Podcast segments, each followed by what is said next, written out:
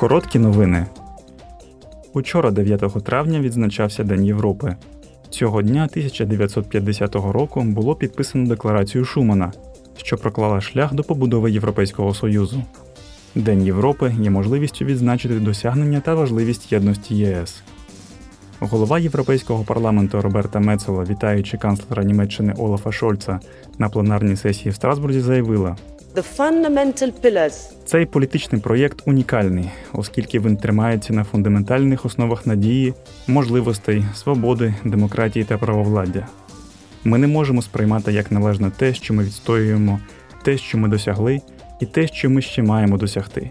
Ми маємо продовжувати йти вперед. we must keep evolving.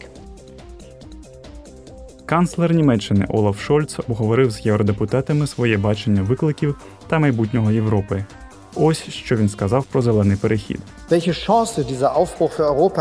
Мені не потрібно вам пояснювати, які можливості відкриває цей шлях в Європі.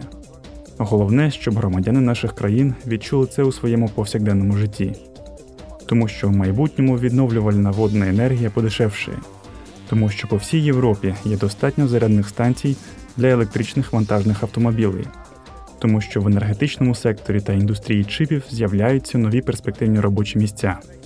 Тому що тут, у Європі, ми розробляємо та продаємо технології, яких потребує увесь світ, щоб досягти кліматичної нейтральності.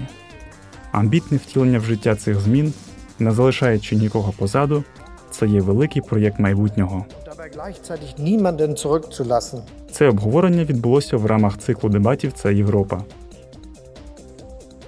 На пленарній сесії в Страсбурзі депутати Європарламенту заступником голови Єврокомісії Марошем Шевчовичем та шведською міністеркою у справах ЄС Джесікою Росвальд обговорили законопроєкти стосовно реформування правил ЄС у сфері економічного управління. Під час обговорення Марош Шевчович заявив, Uh. Державний борг росте, і отже, необхідно прискорити інвестиції в зелений та цифрові переходи, безпеку, оборону та забезпечення стійкості наших промислових ланцюгів поставок. Пропозиції комісії охоплюють обидва ці аспекти. Вони мають на меті поступовіше і стабільніше скоротити рівень державного боргу, а також стимулювати стале та інклюзивне економічне зростання завдяки інвестиціям та реформам.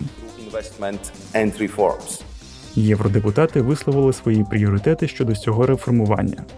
Пакт про стабільність і зростання є сукупністю правил, які забезпечують, щоб держави-члени ЄС належно управляли державними фінансами та координували свою фіскальну політику.